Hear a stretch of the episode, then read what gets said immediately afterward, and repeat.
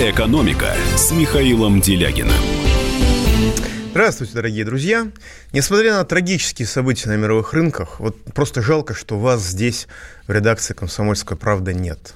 Все дышит прошедшим праздником 8 марта. Воздух напоен ароматами тюльпанов и почему-то коньяка, ну, так сказать, в тех местах, где это самое, наверное, это было. Но, тем не менее, перед тем, как перейти к ситуации на рынках, я скажу о том, что действительно у нас тревожно, что действительно вызывает панику, действительно вызывает большой страх. Это продолжающийся поход по крайней мере заметной части российской бюрократии, господ мистеров Бинов отечественной сборки, прости господи, против нашей исторической памяти. Калужское областное отделение Всероссийской общественной организации «Всероссийское общество охраны памятников истории и культуры» опубликовало, так сказать, материал, из которого следует, что в городе Кондрово, Калужской области, это на самом деле не бедный город, 15 тысяч человек, но при этом там несколько очень успешных предприятий, там порядка 8 штук на 15 тысяч человек. То есть там все с деньгами, все в порядке. Памятник ученикам и учителям Кондровской школы номер 1, погибшим в Великой Отечественной войне, построенной в 1966 году, предполагается уничтожить. Ну, здесь указывается подрядчиками из другого государства, это как бы понятно, из каких стран у нас, так сказать, уничтожают нашу историческую память подрядчики, но тем не менее. Проблема в том, что памятник с 1966 года стоит, не имеет паспорта, не имеет никаких документов о своем существовании. Но его просто построили и поставили. Никто не оформлял бумажек, потому что думали в 1966 году, через 21 год после войны, что память священна. Вот. Соответственно, никто не несет ответственности за его сохранность. В 2017 году была составлена государственная историко-культурная экспертиза. Акт этой экспертизы, по которой этот памятник было рекомендовано включить в список, так сказать, объектов историко-культурного наследия. Тем не менее, начальник управления по охране объектов культурного наследия Калужской области отказал в соответствующей просьбе. Тут некоторые, и я в том числе, переживают, что вот памятники нашим героям-освободителям, нашим предкам, нашим дедам, прадедам ликвидируются по всей Европе, ликвидируются на Украине со скачками, плясками. А чего вы обижаетесь, друзья? Вот в Калужской области то же самое происходит. И не по бедности. В 2005 году это был город второй по благоустройству среди всех малых городов Российской Федерации.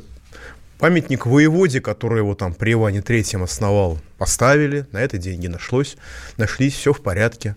8 работающих предприятий, так сказать, бумага, упаковка, памперсы, все в порядке, все хорошо, все довольно успешно. Памятник погибшему в войну сносят. Город был под оккупацией 3 месяца и 10 дней в конце 41-го, начале 42-го годов. Вот люди, которые эту оккупацию застали, в 1966 году еще помнили и памятник поставили. Ну, а сейчас памятник ликвидируется в связи с ненадобностью. Люди, которые лишают себя памяти о своей истории, они не заслуживают, на мой взгляд, нормальной конъюнктуры на рынках. Ну, и теперь, соответственно, о происходящем, потому что понятно, что праздник подпортили всем, я хочу сказать самое главное, самое базовое, самое первое, чтобы вот не дергались. Рынок Форекс, да, это рынок с дневным оборотом $6,6 триллионов, но это рынок абсолютно спекулятивный. И в отношении курса рубля ориентироваться на него – это такая же глупость, как создавать впечатление о тех или иных девушках на основании, так сказать, оценок бабушек у подъездов. Если вы на основании этих оценок, и тетушек у подъездов, если вы на основании этих оценок будете пытаться выстроить отношения с соответствующей девушкой, ну, вас ждут незабываемые приключения, ваши впечатления будут очень яркими, очень острыми, очень насыщенными, но вряд ли вы продемонстрируете при этом адекватность. То же самое с рынком Форекс. Торги на ММВБ – это реально рынок, на котором определяется курс рубля к доллару, к евро, к другим валютам. На ММВБ приходят все, кто хочет всерьез в больших масштабах купить рубли или продать рубли, потому что рынок Форекс — это относительно небольшие масштабы. В части рубля, повторяюсь, не в части пары доллар-евро или доллар-иена или доллар-швейцарский франк, а в части рубля это небольшие объемы. Это сугубо спекулятивный рынок, который, естественно, поддается любой панике с огромным удовольствием. В обычные дни он следует за курсом ММВБ. Но в те моменты, когда у нас праздник, а в Европе нет, он, соответственно, действует по принципу «кот из дома, мыши в пляс». Это специалисты знают, как это происходит по событиям, которые обычно разворачиваются в каникулы, которые обычно разворачиваются под Новый год и в другие замечательные дни, типа, например, сегодняшнего, когда у нас выходной, а на Западе рабочий день. Проходила сегодня мимо некоторых обменок ни одна из тех, которые я видел, за доллар больше 71 рубля не дает. То есть они даже в худшем сне не могут себе представить курса хуже, чем 71,5. Интернет-торги, интернет-сайты российских крупных банков, в том числе государственных, которые обновляются ежедневно, они ориентируются именно на Форекс. Именно потому, что они обновляются все время. И, завтра они будут ориентироваться на ММВБ. Что будет происходить на рынке ММВБ завтра? Банк России, который очень долго занимался скупкой валюты, оказывая понижающее воздействие тем самым на рубль, уже успел заявить, несмотря на выходной день, молодцы, правильно работают, что в ближайшие 30 дней они покупать валюту на рынке не будут. Это не значит, что они не будут обеспечивать стабильность, продавая валюту. Это значит, что они не будут дестабилизировать ситуацию своими покупками. Да, покупки были невелики, но свое воздействие на рынок они оказывали. Минфин тоже молодцы. Кто-то оказался на рабочем месте, заявил, что они начнут продавать валюту на ММВБ, тем самым стабилизируя курс рубля. Это, в общем, не их забота, но в прошлые кризисы мы видели много раз, что Банк России свои обязанности выполняет по принципу «отвяжитесь от меня все», и, соответственно, обязанности Банка России по стабилизации курса рубля очень часто вынужден брать на себя Минфин. Это их внутренние разборки. Ни один нормальный управленец такого бы со стороны Банка России, конечно, не потерпел бы, но наши терпят. И отнюдь не потому, что он там якобы от кого-то независим. Это качество нашего управления. У меня в связи с этим вопрос. Я потом в следующие, частях передачи расскажу про ситуацию более подробно. Но у меня пока вопрос. Как вы думаете, сегодняшнее ослабление рубля, сегодняшний кризис, это надолго, и он будет иметь серьезные последствия, или ситуация скоро восстановится, и больших последствий именно эта сегодняшняя паника иметь не будет? Если вы считаете, что сегодняшний кризис, сегодняшняя паника – это надолго, это существенное изменение ситуации, и последствия будут, звоните, пожалуйста, 8-495-637-65-19. Последние цифры – 19. Если вы считаете, что конкретно сейчас ситуация скоро восстановится, и особенно значимых последствий у сегодняшней паники не будет, тогда звоните 8-495-637-65-18. Еще раз. Изменение сегодняшней ситуации – это всерьез, надолго, последствия будут. 8-495-637-65-19, последние числа 19. Если вы считаете, что ситуация нынешняя скоро восстановится и последствий особых не будет, 8-495-637-65-18, последние числа 18. Пожалуйста, пишите в WhatsApp и Viber, +7 967 297 02. Как раз сейчас на паузе буду вас с большим удовольствием читать. А вы звоните, но не прямо сейчас, а где-то в 16 минут. Через 3 минуточки звоните. 8-800-297-02. Еще раз. Если вы считаете, что ситуация переломилась всерьез и надолго, последствия будут существенны, 8-495-647-65-19. Если вы считаете, что конкретно после сегодняшней паники ситуация восстановится и последствий особых у нее не будет, 8-495-637-65-18. Да. Ну, как бы, я просто хочу напомнить, как развивались события. Цена на нефть еще 6 января составляла $69,3 за баррель. К 10 февраля, без коронавируса, я напоминаю, тогда паники еще не было, она упала до $53,7 за баррель, но при этом рубль укреплялся, потому что в страну шли и сейчас идут большие спекулятивные капиталы. У нас уникальная ситуация с точки зрения зарабатывания денег на рынке. Дальше к 20 февраля восстановилась цена нефти до $59,8 за баррель, почти до $60. Ну, а дальше уже паника с коронавирусом. 28 февраля она упала, составила $52 за баррель, потом чуть подросла. Ну и сегодня $36 за баррель. Пауза будет короткой. Банковский сектор. Частные инвестиции. Потребительская корзина. Личные деньги. Вопросы, интересующие каждого. У нас есть ответы. Михаил Делягин и Никита Кричевский. В эфире радио «Комсомольская правда». Час экономики. По будням в 5 вечера. «Экономика» с Михаилом Делягиным. Итак, дорогие друзья, продолжаем. Ну вот у меня такое ощущение, что система призма, она как бы работает прямо сейчас. И она связана с рынками непосредственно. Потому что вот мы объявили голосование. Мы идем, голосование идет. Вы голосуете. Я вам про результаты голосования не говорю ни ползвука. Но пока вы голосуете, нефть подорожала и сейчас устойчиво превышает уже $37 за баррель. Давайте примем звоночек. Сергей, вы в эфире. Здравствуйте. Здрасте. Это Сергей Саратова. Да, вот Сергей Саратова. У меня к вам вопрос такой. А не связана ли вот эта нефтяная вся чехарда со сменой нашего правительства? И как бы господину Мишустину дали карт-бланш.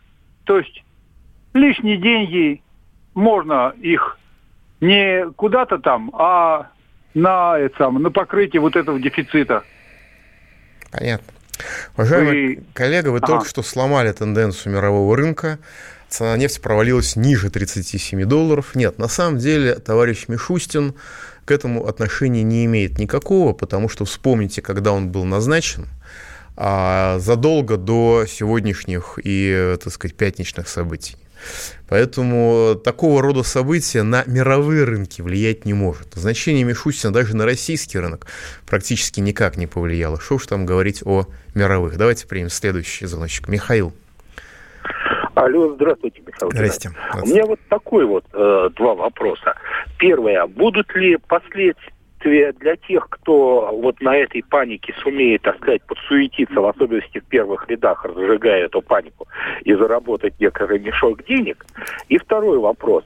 А вот кто сейчас уже заработал или планирует заработать на всей этой панике с коронавирусом? На панике с коронавирусом заработали все фармацевтические компании, особенно китайские. Там какая-то владелица китайской фармацевтической компании резко увеличила свое благосостояние там, на $2,2 миллиарда, что-то в этом духе. Вот. Плюс биржевые спекулянты. Сейчас сгорели люди, которые поверили истерике, которая шла в конце года.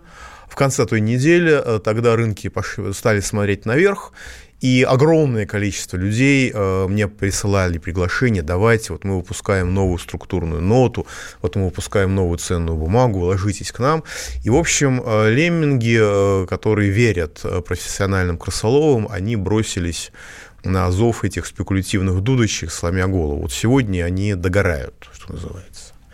Для тех, кто разжигает панику, последствий не будет. Потому что разжигать панику в мирных условиях – это не преступление. Разжигать панику – это преступление в военных условиях.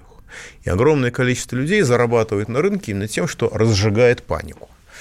Вот. Единственный состав преступления, который у нас есть в Уголовном кодексе, это использование инсайдерской торговли. То есть, вот если я по своей работе знаю или от других людей, которые, так сказать, по своей работе знают, что будет с рынком завтра, и сегодня заранее реагирую на это, чтобы извлечь прибыль, это преступление. Но у нас за все время, по-моему, с этим обвинением, так сказать, было наказано буквально 2 человека, по-моему, за все время. Только в 2009 году это стало составом преступления. Так что нет, рыночная экономика, спекулятивная экономика строится спекулянтами и для спекулянтов. Российской Федерации, по крайней мере, социально-экономическим блоком управляют либералы, то есть люди, которые служат, на мой взгляд, не стране, а финансовым спекулянтам. У них все будет в порядке. У тех, кто им верит, будет плохо. Еще звоночку. Антон, вы в эфире. Здравствуйте, Михаил Геннадьевич. У меня вопрос такой. Скажите, пожалуйста, вот наши так называемые западные друзья и партнеры часто обвиняют Россию в отсутствии демократии, там, свободы слова, в том, что у нас тоталитарная система власти. То же самое говорили когда-то в адрес и Ливии, и Ирака, и Сирии. Вопрос, а почему те же претензии они не адресуют монархиям Персидского залива? Спасибо. Спасибо большое. Монархии Персидского залива свои. Им прощают все. Когда оппозиционного журналиста Хашогги в консульстве Саудовской Аравии пытали, расчленили, непонятно, что с ним сделали в Турции, никто не моргнул глазом, никто никого не судил, никто никому не предъявлял претензий, санкции не вводили. Почему? Потому что Саудовская Аравия – это младший брат Израиля и еще более младший брат Соединенных Штатов Америки, насколько я могу судить по их политике. А предъявление претензий и там, обвинений в чем-то – это, извиняюсь, способ конкуренции, способ завиноватить и подавить противника. Я много раз участвовал в переговорах с представителями и Европы, и Соединенных Штатов Америки. Я могу сказать вполне ответственно. Если эти люди начинают говорить о морали, если эти люди начинают говорить о правах человека и демократии, вам нужно следить за руками и держаться за кошелек. Потому что они готовят мошенничество. Вот и все. В Саудовской Аравии там оппозиционеры не так давно распяли, кроме шуток. У них в Уголовном кодексе есть такая казнь через распятие. Вот они его распяли строго по своему закону. Ну, и на самом деле о демократии, ну, что уж там говорить современному Западу, который осуществляет жесточайшую цензуру даже в социальных сетях. У нас, по-моему, только у «Эхо Москвы» есть цензура в социальной сети, а у всех остальных все в порядке. Напоминаю, что цензура, в отличие от редакционной политики, это применяемая мера превентивно. То есть сначала проверяют, что вы написали, а потом уже пускают или не пускают, и при этом в отсутствии каких-либо внятных предварительных условий. То есть, если есть свод правил, которые нельзя нарушать, это редакционная политика, это нормально. Мне нельзя нарушать законы Российской Федерации в прямом эфире. А то, что касается «Комсомольской правды», это все. Но за 10% того, что я, так сказать... Если бы я про Америку сказал бы 10% того, что я говорю про российских чиновников в Америке, меня вычистили бы почти из любого американского средства массовой информации.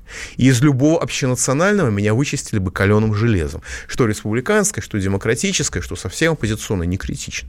У этих людей, они нам предъявляют такие истерические претензии по принципу «на варе шапка горит». Вот и все. С моральной точки зрения. А с реальной точки зрения это просто коммерция, ничего больше. Так вот, что у нас происходит на рынке? Очень важно понимать разницу между процессами долгосрочными и краткосрочными. В долгосрочном плане мы идем к обрушению глобальной депрессии, как я об этом много раз говорил. Мы сорвемся в глобальную депрессию самое раннее в августе этого года. Самое раннее, скорее всего, сильно позже. До августа этого года, в принципе, происходит негативное оползание, большие проблемы. Кто-то пытается играть на опережение, но при этом проваливается. А американцы, какие признаки того, что мы срываемся в глобальную депрессию? Касается всех, не только России. А американцы в сентябре прошлого года были вынуждены возобновить безумную накачку своей экономики деньгами, потому что у них был кризис ликвидности. Денег не было. На спекуляции денег не хватало. Эта накачка работала до рождественских праздников. Потом она работать перестала. и сейчас она уже не работает. Если вы вливаете деньги ведрами в свою экономику, а экономика на это не реагирует никак, значит, впереди большой бардак, большой обвал. Ситуацию усугубил коронавирус. Это был, так сказать, фальстарт, дополнительный удар по экономике. Экономика посыпалась. Сейчас ситуация с нефтью. Почему Российская Федерация не пошла на продление условий ОПЕК+. Наши понимали, судя по многим действиям, наши понимают, что впереди глобальная депрессия. И сейчас нужно готовиться к глобальной депрессии, а не каким-то там мелким проблемам. В условиях глобальной депрессии, как в условиях любого кризиса, действует то же правило, что в отношении семей. В семье регулярный доход, я думаю, что следующую передачу я проведу по правилам выживания в кризис, потому что это актуально. В семье регулярность дохода важнее его размера. Пусть 20 копеек, но регулярно. На глобальных рынках доля рынка важнее сиюминутной рентабельности. Вы можете сегодня заработать очень много, но если это будет заработано ценой потери рынка, завтра вас на этом рынке просто не будет. И вы, так сказать, свои деньги можете себе засовывать в любую часть тела, которая вам понравится. Вы ничего с ними сделать не сможете. Поэтому было принято решение, что, в принципе, нужно готовиться к борьбе за долю рынка, а не к поддержанию цены нефти любыми способами. Тем более, что в рамках соглашения ОПЕК+, цена нефти упала с 69 до 47 долларов за баррель, то есть было ясно, что соглашение особо не работает. В качестве промежуточного варианта были готовы согласиться на сохранение прежних условий ОПЕК+. А саудиты категорически отказались от сохранения прежних условий, потребовали его ужесточить. В 2016 году сократили добычу на 1,7 миллиона баррелей в день. Они потребовали сократить добычу еще на 1,5 миллиона баррелей в день. То есть мы должны были продолжить терять рынок в интересах американской сланцевой нефти и в интересах бразильской шельфовой нефти. А после государственного переворота в Бразилии, когда там полуфашист проамериканский пришел к власти, как на Украине примерно, в общем, Бразилия тоже не является для нас большой ценностью. В этих условиях, когда саудиты отказались, по сути дела, вести переговоры, остались развести руками и сказать, пусть будет так, как вы хотите. Истерика, которую сейчас саудиты закатывают, это отражение их внутренней борьбы. Там борется нынешний руководитель Бен Сальман с принцами, за которыми стоит ЦРУ. Бен Сальман ориентируется на Трампа. Принцы, за которыми стоят ЦРУ, двое из которых уже посажены в тюрьму, они ориентируются по инерции на Хиллари, на демократов, на глобальных либералов. Это их внутренние разборки, отражение внутриамериканских разборок.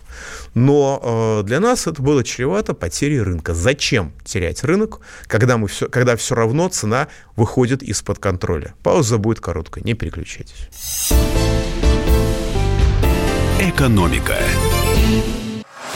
Самые осведомленные эксперты, самые глубокие инсайды, самые точные прогнозы. Знаем все лучше всех. Ведущие. Неудержимый Мардан и прекрасная Мадонна Фридрихсон. Первая радиогостинная «Вечерний диван» на радио «Комсомольская правда». 2 часа горячего эфира ежедневно по будням в 6 вечера по Москве. «Экономика» с Михаилом Делягиным. Итак, дорогие друзья, мы продолжаем. Наш студийный номер телефона 8 800 297 02. WhatsApp и Viber +7 967 297 02, опять же. Пишите, звоните, участвуйте в обсуждении в социальных сетях, но помните, что в Фейсбуке это опасно из-за цензуры, в Твиттере это опасно из-за цензуры, и даже в Инстаграме теперь это тоже опасно из-за цензуры. Следите за своей речью, если вы пользуетесь западными социальными сетями. Ну и нашими, разумеется, тоже, но у нас все просто, есть уголовный кодекс, не нарушайте, и все будет в порядке. Значит, мы продолжаем опрос. Если вы считаете, что сегодняшняя паника – это надолго и будет иметь существенные последствия. Звоните 8-495-637-65-19. Последнее число – 19. Если вы считаете, что сегодняшняя паника пройдет, ситуация восстановится, и последствий особых у сегодняшней паники не будет, звоните 8-495-637-65-18. И вот Бахадир пишет. А зачем надо было выпендриваться с ОПЕК? Кто у нас в правительстве такой умный? Опять начнем проедать заначку и бедствовать. Но я поздравляю, Бахадира, судя по всему, реальные доходы растут, если он говорит, что опять начнем бедствовать. Как-то вся страна считает, что она и так бедствует. В правительстве такой умный министр энергетики Новака. Я его всецело поддерживаю, потому что, повторяю, какая была ситуация. Из падения рынка. Рынок упал на 48%. Нефть подешевела на 48%, на самом деле, если брать с 6 января. Почти в 2 раза. Из этих 48% только 15 процентных пунктов, менее трети, это падение вот сегодняшнее, вызванное шоком от того, что не договорились по ОПЕК+, и потому что саудиты обещали развязать, так сказать, нефтяной газовод. Но как нужно относиться к обещаниям, так сказать, арабов, мы примерно понимаем. Обещаний таких было много. Можно вспомнить, что они обещали, когда Трамп объявил Иерусалим столицу Израиля, что у них получилось в итоге. Так что к этим словам нужно относиться спокойно. А почему же рынок упал на 2/3 без всякого министра Новака? Без всяких, так сказать, без всякого выпендривания, как Бахадир пишет, без выпендривания Российской Федерации с ОПЕК. А очень просто. Потому что ухудшается объективная конъюнктура. Мир сползает в глобальной депрессии. Старые механизмы стабилизации не работают. И в этой ситуации, когда, в общем, все уже готовилось к тому, чтобы завалиться в конце этого года, долбанул коронавирус. Китай резко сократил масштабы производства, резко сократил, так сказать, закупки нефти в том числе.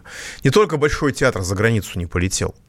Не только в Северной Италии закрыли 14 городов, правда, непонятно, как это итальянцы будут делать. Но, правда, каждый раз, когда я бываю в Риме, я вижу военные патрули в центре города, совершенно бешеными глазами стоят ребята с автоматами, у них круглые глаза от ужаса, потому что они понимают, что перед ней плотная стена туристов. Если что-то случится, они обязаны стрелять, а как они будут стрелять, когда кругом туристы? Вот. Я тоже не очень понимаю, что будет происходить. То есть я тоже этого боюсь, как, так сказать, грамотный турист. Так что с военным положением в Италии, допустим, все в порядке. Вот. Что у нас происходит с коронавирусом, раз уж я про него начал? 3 человека заболело за сегодняшний день в Москве. Учитывая, как все ходят в гости друг к другу, их 20, сейчас те, кто заразился на 23 февраля, сейчас приходят с синдромами, это немного, это очень мало. И общий принцип будет такой же, как и во всех эпидемиях гриппа. Там, где есть медицина, будут обнаруживать заболевших.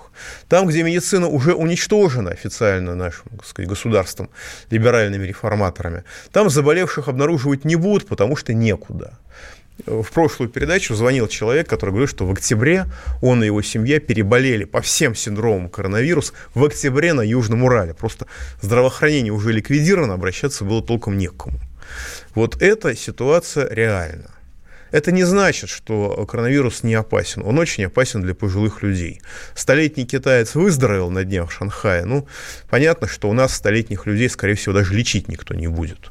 Такова, так сказать, общая позиция, что не только 100-летних не лечат, но и 80-летних даже в Москве очень часто просто стараются не лечить изо всех сил. Вот, я с этим сталкивался в свое время. Так что коронавирус – это повод просто соблюдать правила гигиены. И если вас угораздило приехать из Италии или из другого очага, как бы соблюдайте карантин не потому, что, так сказать, это, так сказать, Собянин сказал, а потому что если вы заразите какого-нибудь пожилого человека, и он умрет в результате этого, зачем на себя брать грех на душу? Это неправильно. Вот. Но, тем не менее, огромное количество наших сограждан, как, так сказать, из Венеции едут через Любляну, уже, значит, в соцсетях обсуждений, что, ребята, не надо лететь прямым рейсом из Венеции, давайте из Любляны. А люди, которые из Германии, они, значит, летят через, так сказать, некоторые другие страны, через Финляндию ту же самую. В общем, все весело, все нормально, все как обычно. Возвращаясь к рынкам. Коронавирус обострил ситуацию. Коронавирус как бы форсировал все проблемы. Последствия коронавируса экономически непонятны, потому что нет толком китайской статистики. То, что мы видим сейчас, это, в общем, все достаточно скверно. И мировые рынки смотрели вниз без срыва соглашения ОПЕК+. Представим себе, что мы договорились бы с саудитами по поводу ОПЕК+. Черт с вами, мы будем продолжать терять рынки, еще минус 1,7 миллионов баррелей в нефтяном эквиваленте каждый день. Во-первых, американская сланцевая нефть и бразильская шельфовая с огромным удовольствием заместили бы эту долю, потому что, да, американская нефть, она требует $50 за баррель, это условие рентабельности, но они понимают, что главное это доля рынка, они готовы заниматься демпингом, они готовы работать себе в убыток, и они могут это делать, потому что их с огромным удовольствием кредитует огромная американская банковская система. Они могут это делать, потому что их государство ориентируется в конечном итоге на производителей, при всем внимании к финансовым спекулянтам. Американское государство не занимается уничтожением Америки.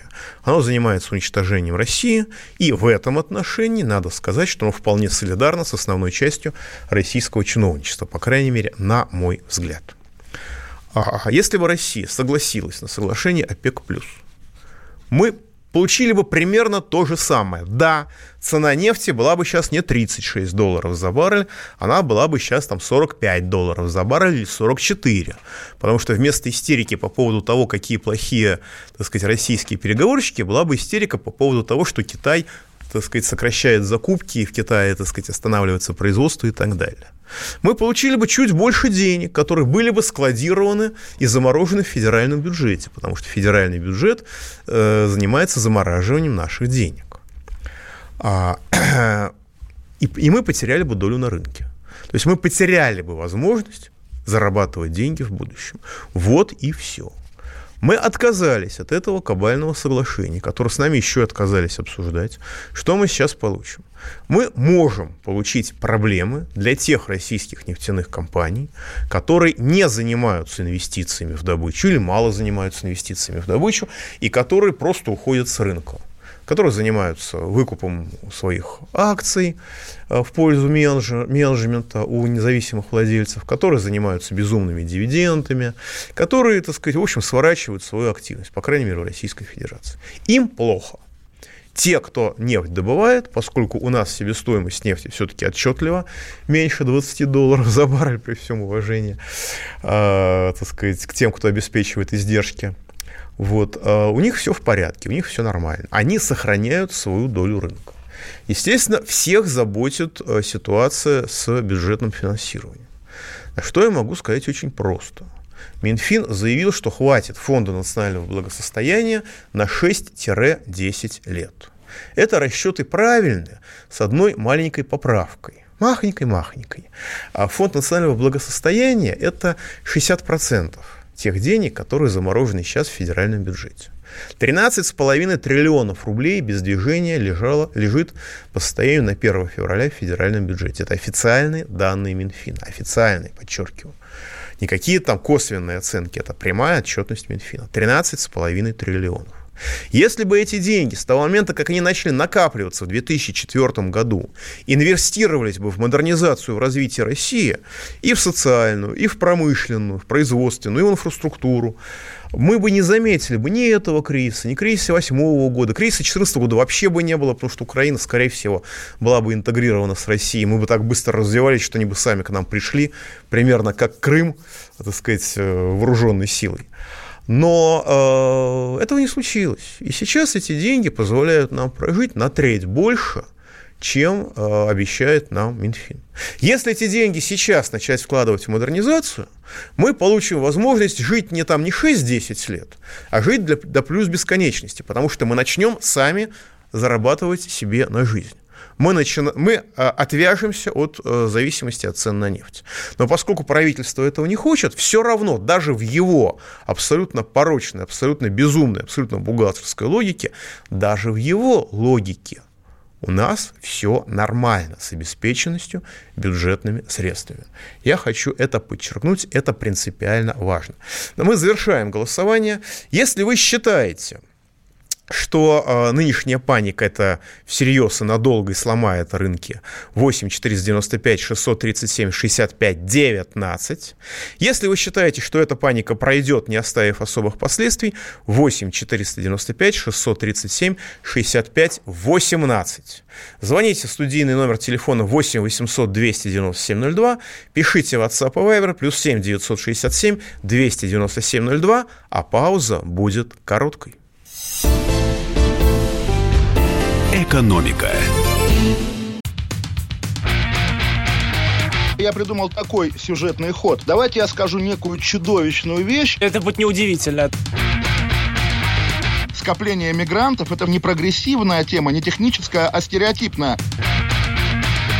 Среди впечатлений моей юности через запятую идут трипы кислотные, наркотические, и благодать в церкви на праздник Троицы. Олег, а вас случайно в Лондоне не завербовали там на какую-то лондонскую разведку? Программа «Кашин-Голованов. Отдельная тема». По будням в 9 вечера по Москве. «Экономика» с Михаилом Делягиным. Итак, дорогие друзья, подводим итоги голосования. Проголосовало 119 человек. 69% считает, что эта паника будет иметь существенные последствия, и она сломает рынки. И 31% считает, что паника пройдет и уйдет. Я в данном случае нахожусь в меньшинстве. Стас спрашивает, стоит ли сейчас входить в доллар. Уважаемый Стас, сейчас не надо. Вот я сегодня ехал в «Комсомольскую правду», прошел мимо нескольких обменников. Стандартное соотношение цены покупки и продажи 71 рубль. Готовы покупать доллар, а продавать готовы за 76. Вот сейчас некоторый пик паники, причем это пик на рынке Форекс, на самом спекулятивном рынке. Ситуация откачнется обратно. Поэтому, если хотите покупать, покупайте в среду, если есть на что. Посмотрим, как рынок, так сказать, отойдет, как ситуация немножко стабилизируется, потому что паника, я думаю, сейчас к вечеру она уже, в общем-то, сойдет на нет. Посмотрим. Конечно, российское государство может работать на ухудшение ситуации и, так сказать, на валютном рынке, как оно делало это в 2014 году. Мы это видели, и люди за это ордена получили, людей за это, так сказать, на руках носили, защищали, и они до сих пор на своих местах и в большом почете. Так что всякое может быть, и российские либералы могут сейчас сыграть на валютном рынке так, чтобы попытаться организовать Майдан. Я думаю, что у них это в подкорке есть. Но я все же думаю, что они побоятся разрушать сейчас систему. Побоятся сейчас, находясь в креслах руководителей органов государственного управления, слишком наглядно и слишком демонстративно действовать против Российской Федерации. Поэтому я думаю, что у нас впереди вот эта вот неделя, которая, она короткая, она начнется завтра. К сожалению, на нее приходится пятница 13-я. Нужно учитывать человеческие, так сказать, суеверия. Это фактор спекулятивной игры. Над этим можно смеяться, в это не надо верить, но это нужно учитывать, потому что люди, на самом деле, на это реагируют, и их поведение на рынке, в общем-то, отражается. Их суеверия отражаются в их поведении на рынке. А на следующей неделе, я думаю, ситуация нормализуется. Я, на самом деле, в январе немножко денежек заработал, в феврале точнее. В январе была большая задержка, как положено везде у всех. Немножко денег заработал, и поэтому я думаю, что я буду покупать где-то за 66 рублей за доллар. Где-то так. Может быть, ниже. 61 рубля за доллар, да, мы не увидим. Этот момент, так сказать, ушел, его упустили те, кто имеет лишние рубли. Но рубли для инвестиций. Но я думаю, что таких людей в нашей стране не очень много. Значит, наш студийный номер телефона 8-800-297-02. Пишите в WhatsApp и Viber +7 967, тоже 297-02. Евгений пишет, что в Калужской области сносят памятники нашим героям, погибшим в войну, а у нас уже ставят памятники фашистам. И приводит пример, что в Россоши Воронежской области поставили памятник итальянским альпийским стрелкам, которые, да, воевали против нашей страны и, так сказать, были фашистами. Ну, что называется, вот такая замечательная у нас, как говорят либералы, режим. Иван пишет: наш президент говорил о собственности, которую не передали за долги Советского Союза, так как Россия стала его правопреемником. А как же интеллектуальная собственность СССР? Двигатели мотор Сич до 80% состоят из российских комплектующих материалов, и везде интеллектуальный собственник сначала Советский Союз, а потом почему-то Советские Республики. Мы должны заставить их платить. Общий смысл. Ну, интеллектуальная собственность у нас российское государство, по-моему, не подозревает, что интеллектуальная собственность может быть российской, если это касается техники, а не эстрады. Предполагается по умолчанию, что все технические патенты и изобретения делают только на Западе, и благодаря этой политике уже мы получили результат, что российские изобретатели стараются не патентоваться в России, потому что они считают, что это практически гарантия того, что их, так сказать, открытие будет передано на Запад и запатентовано там на иностранные фирмы. И если патентоваться, то только на Западе, а не в России. Это результат российской либеральной политики. Дмитрий спрашивает: а может прикупить российских акций? Уважаемый Дмитрий, пожалуйста, не надо. Сейчас вообще не время для акций. Потому что когда мир сорвется в глобальную депрессию, то это будет, наверное, в следующем году. Может быть, чуть раньше, может, чуть позже, но даже наше государство уже на это реагирует. А акции будут стоить мало. А они будут стоить меньше, чем сейчас. Даже сейчас на вроде бы минимуме, на пике внизу. Если вы хотите вложиться на полгодика, да, можно тогда поиграть. На полгодика можно поиграть. Но это значит, что вы должны иметь, железные нервы, б, вы должны отдавать себе отчет в рисках, то есть вы должны быть профессиональным игроком, и в, у вас должны быть действительно некоторое количество лишних денег. Я себе этого позволить не могу. Если вы это себе позволить можете, я вам вот честно от всего сердца завидую, но прикупать российских акций на минимуме я не буду. Я помню, как это было в конце 8-го и начале 9-го годов, когда люди считали, что рынок упал на дно, покупали на дне акции, а потом они проваливались дальше. Последнее дно, этот Северн появился, или следующее дно, этот Северн появился именно тогда. Ну и, конечно, потрясающая фраза российских пропагандистов: ничего страшного, мы сейчас продадим Сбербанк и на вырученные деньги направим на социальные программы. Значит, дорогие господа, продажа Сбербанка Банком России правительству сделана специально для того, чтобы правительство получило возможность свои бюджетные резервы не направлять на развитие России, а, так сказать, списать и желательно их часть никогда больше не видеть.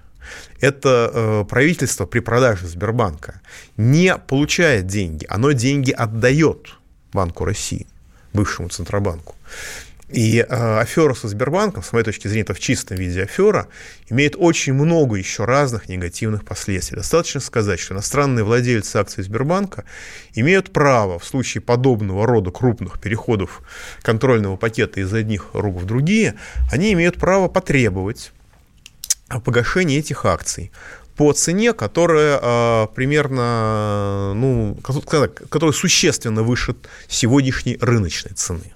То есть для российского бюджета это может обернуться не просто 2 с лишним триллиона рублей, которые будут передаваться, 2,5, которые будут передаваться Банку России, но еще порядка 2 триллионов рублей, которые придется отдавать нынешним иностранным владельцам акций Сбербанка и в целом многим частным владельцам акций Сбербанка. То есть это грандиозная афера, и это не для того, чтобы пополнить бюджет, и бюджет пополнять не нужно, потому что бюджет по-честному уже много лет не знает, куда деньги девать. Искусственный денежный голод, который устроен по всей стране и который устроен в регионах России, это не потому, что в федеральном бюджете нет денег, а потому, что нашей страной управляют либералы в интересах глобальных спекулянтов против народа России, с моей точки зрения.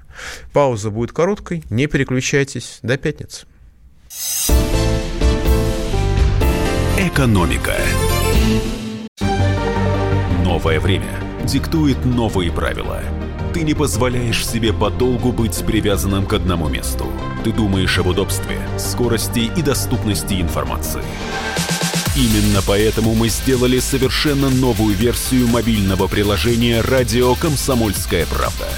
Современный интерфейс и обширный набор полезных функций. Возможность слушать нас в дороге, как на iOS, так и на Android. в режиме онлайн и подкасты. «Комсомольская правда». Всегда рядом. Радио жизни. Радио для тебя.